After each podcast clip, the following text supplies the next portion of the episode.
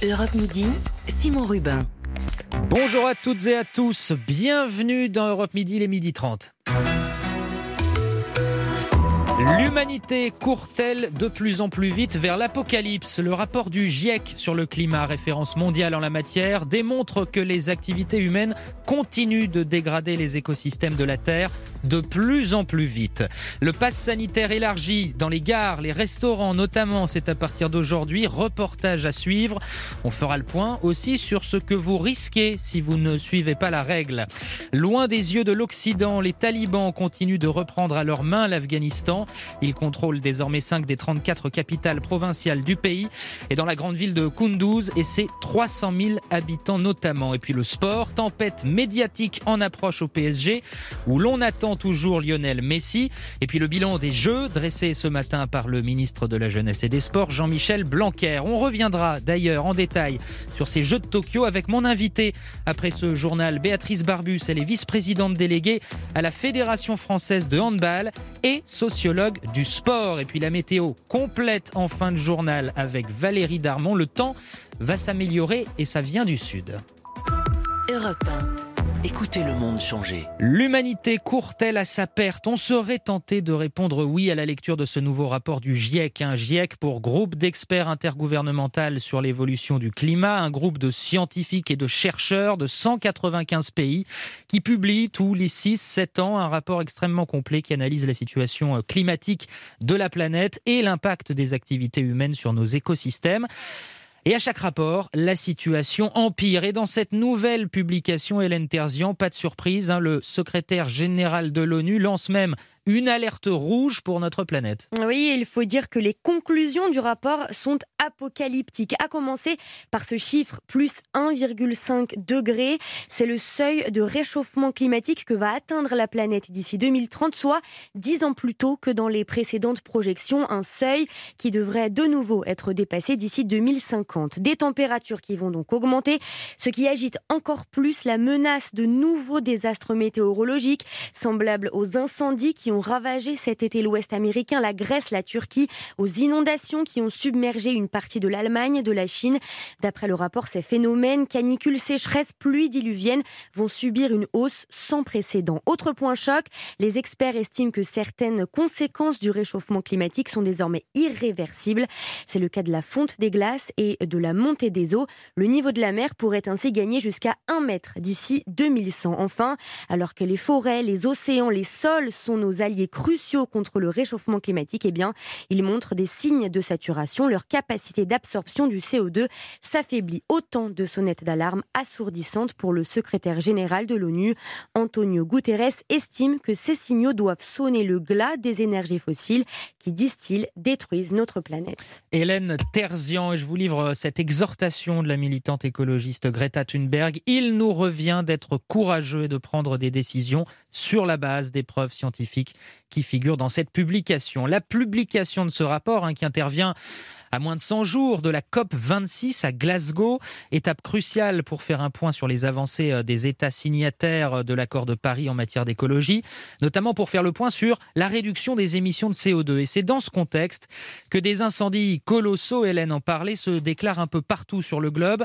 Aux États-Unis, la Californie connaît le plus grand feu de son histoire et en Grèce, 13 jours après leur déclenchement, les incendies ne sont toujours pas maîtrisés.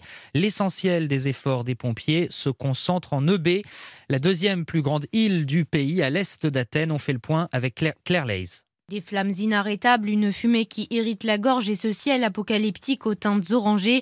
L'île de B se réduit en cendres sous les yeux des pompiers. Leur mission est quasiment impossible. Les routes sont inaccessibles et les points d'eau insuffisants.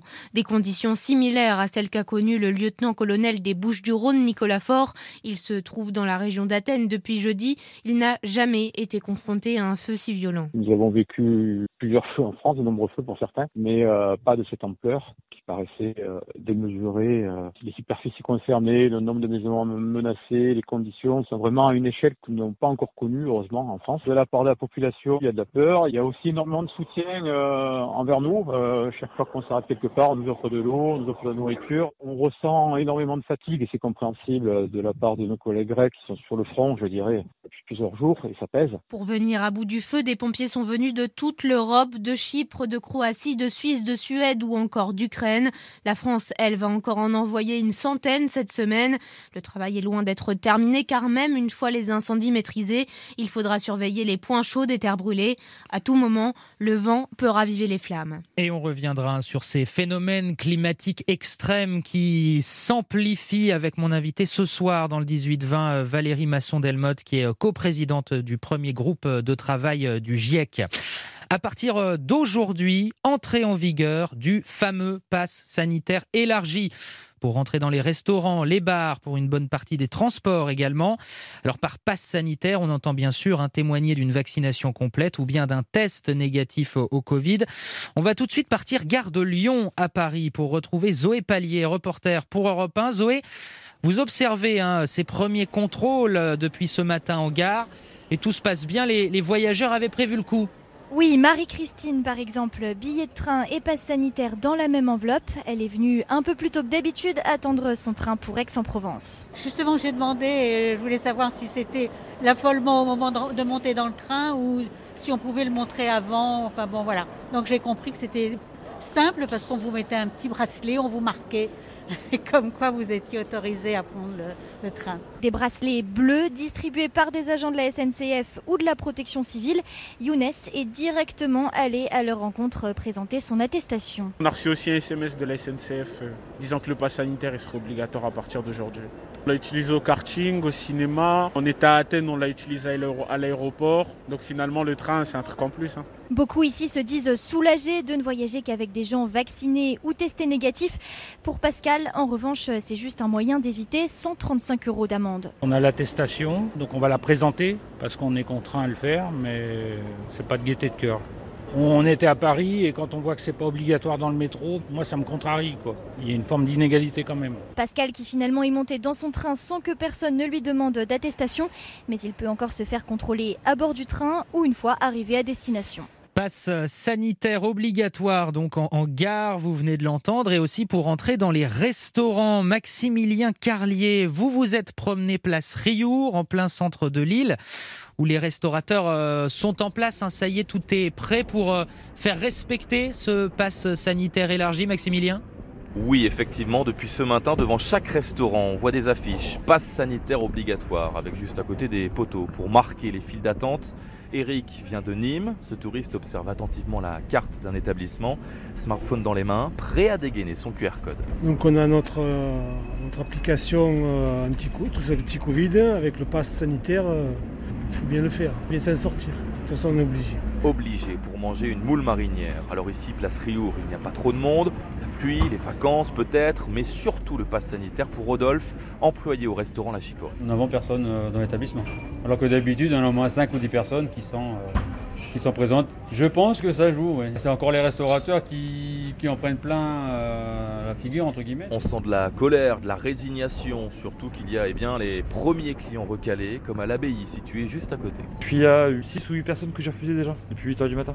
Donc on verra sur, sur, la, sur, la, longueur, sur la journée, comment ça va se passer. Mais après, euh, après ça va être un peu du loto. Hein. On fera le bilan ce soir, c'est ce que m'ont répondu la plupart des restaurateurs. Ici, des policiers municipaux tournent, non pas pour contrôler, mais plus par prévention. Maximilien Carlier à, Lille, un pass euh, qui s'applique aussi hein, dans les hôpitaux, les maisons de retraite et enfin pour tout rassemblement dans un lieu public, à l'exception des lieux de culte et des mairies. Marion Dubreuil du service euh, police-justice est avec nous. Et, Marion, une question euh, simple. À quelle sanction s'expose-t-on si on est en infraction? Eh bien, si vous êtes à la terrasse d'un café, par exemple, alors que vous n'avez pas de passe sanitaire, vous risquez une amende de 135 euros. Même tarif si vous utilisez un faux certificat. L'amende peut monter jusqu'à 3750 euros si en l'espace de 30 jours, vous commettez trois fois cette même infraction. Ça, c'est pour les usagers. Le restaurateur, lui, doit s'assurer que sa clientèle a bien un passe sanitaire valide. S'il n'effectue pas ses contrôles, il s'expose à une mise en demeure, puis à une fermeture administrative. Enfin, il encourt 9000 euros d'amende et jusqu'à un an de prison si l'infraction est constatée à trois reprises en 45 jours. Pour ce qui est des transports, la loi promulguée vendredi précise que le pass sanitaire est exigé pour les trajets longs, sauf en cas d'urgence faisant obstacle à l'obtention du justificatif requis. Les exploitants de services de transport sont obligés de contrôler que les passagers sont bien munis d'un pass sanitaire. En cas contraire, ils risquent une amende de 1500 euros. L'amende est majorée à 9000 euros à partir de trois verbalisations en 30 jours. Marion Dubreuil du service police-justice d'Europe 1.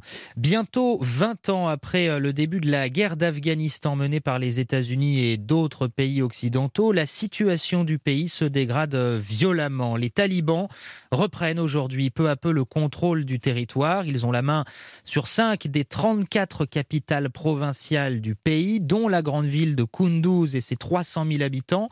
Et l'exode se poursuit. Des civils qui fuient les combats, comme l'armée afghane les y a invités.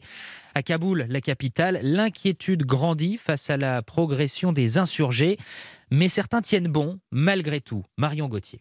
Sa famille envoyée en Turquie. Habib, lui, ne se résout pas à quitter Kaboul, même s'il doit vivre au rythme des annonces des victoires des talibans. Tout le monde est très inquiet pour la suite. C'est visible sur chaque visage ici. Je ne peux pas quitter mon pays, je travaille ici, je ne peux pas partir. C'est notre pays, où irions-nous Nous devrions pouvoir vivre ici. Nous devons tenir pour notre peuple, pour notre société, pour notre liberté. Le jeune entrepreneur se désole de voir les ambassades étrangères se vider une à une. La France, les États-Unis, puis le Royaume-Uni ont rappelé leurs ressortissants. Ils font place nette aux insurgés, dit-il. Qui meurt? Seulement des civils. Ils crient et personne ne les écoute. Pourquoi? Arrêtez, arrêtez par pitié. Nous avons besoin d'un accord de paix. Les talibans veulent contrôler le pays par la force. Nous n'accepterons jamais, jamais, jamais. Un sursaut de courage pour rester encore un peu. La guerre est aussi psychologique, insiste Victoria, une énergique professeure à l'université américaine de Kaboul. Tout est encore possible. Il ne faut pas laisser les talibans coloniser euh, nos cerveaux. Rien n'est perdu tant que euh, les talibans ne sont pas frappés à la porte de mon bureau. La seule peur que j'ai, lance-t-elle, c'est qu'on me demande d'abandonner mes étudiants à leur triste sort, encerclés par les talibans. Marion Gauthier, figure de la dissidence soviétique, Sergei Kovalyov est mort ce matin à l'âge de 91 ans, annonce de sa famille. Lauréat en 2009 du prix Sakharov du Parlement européen, il était l'un des grands défenseurs des droits humains et l'un des plus célèbres en Russie. Il fut une voix très critique de la première guerre de Moscou en Tchétchénie et du système autoritaire mis en place ces dernières années par Vladimir Poutine. Et puis on apprend cette information à l'instant. Gérald Darmanin, le ministre de l'Intérieur, indique sur le réseau social Twitter qu'un prêtre a été assassiné en Vendée. Pas plus de précisions pour l'heure, mais le ministre de l'Intérieur se rend sur place et évidemment, vous aurez de plus amples informations au fil de nos éditions d'information de la journée.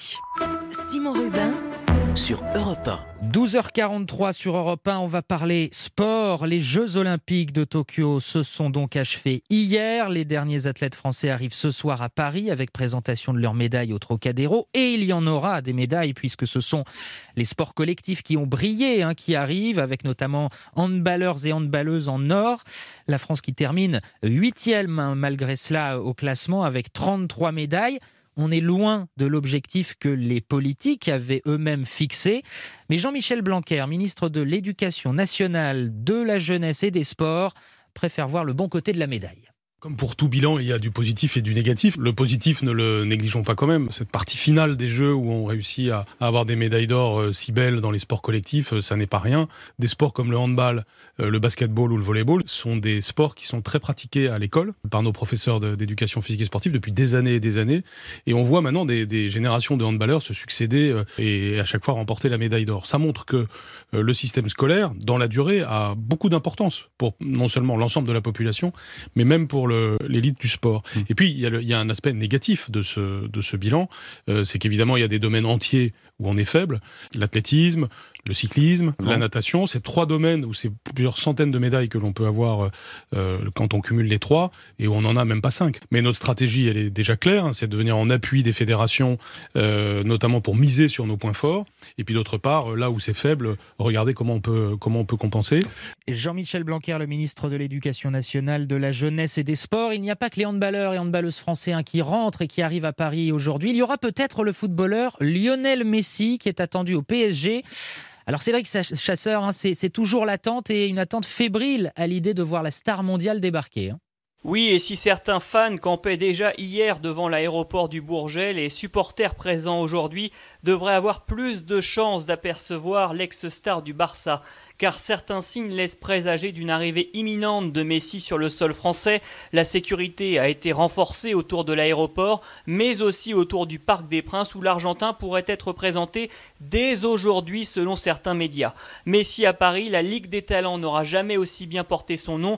Elle ravit les supporters du PSG, mais aussi certains de ses adversaires, comme Nicolas Olvec, le président de Rennes, invité hier soir d'Europe 1 Sport. C'est fantastique pour le championnat de France. Euh, Bon, déjà que le Paris Saint-Germain déplacé du monde, là, je pense que les stades seront seront pleins craqués à chaque fois que, que Paris se déplacera. Et puis pour la pour la notoriété de, de la Ligue 1 dans le monde, ce sera quelque chose de d'extraordinaire. Ça c'est certain. Ça fait toujours rêver d'affronter les les meilleurs joueurs du, du, monde et ce sera une motivation de plus pour bien figurer contre le PSG. À son arrivée au PSG en 2011, le président Nasser Al-Khelaifi disait vouloir trouver le nouveau Messi. Dix ans plus tard, il est en passe de se payer les services de l'original, un atout de plus dans la manche du Paris Saint-Germain qui ne rêve que d'une chose, remporter la Ligue des Champions. Cédric Chasseur, on passe à la météo avec vous Valérie Darmon. Le temps s'améliore comme prévu par le sud du pays. Effectivement, Simon, excepté de la Bretagne au Pas-de-Calais, le temps est beaucoup plus calme, beaucoup plus sec dans une atmosphère qui redevient estivale. Des Landes à l'Auvergne jusqu'à la Bourgogne-Franche-Comté, l'Alsace, les nuages peuvent laisser échapper une ou deux petites ondées, rien de méchant, mais le ciel s'éclaircit un petit peu plus au fil des heures. Sur le sud, évidemment, c'est le grand beau temps. Et les maximales commencent aussi à grimper partout. Merci Valérie Darmon, 12h46 sur Europe 1.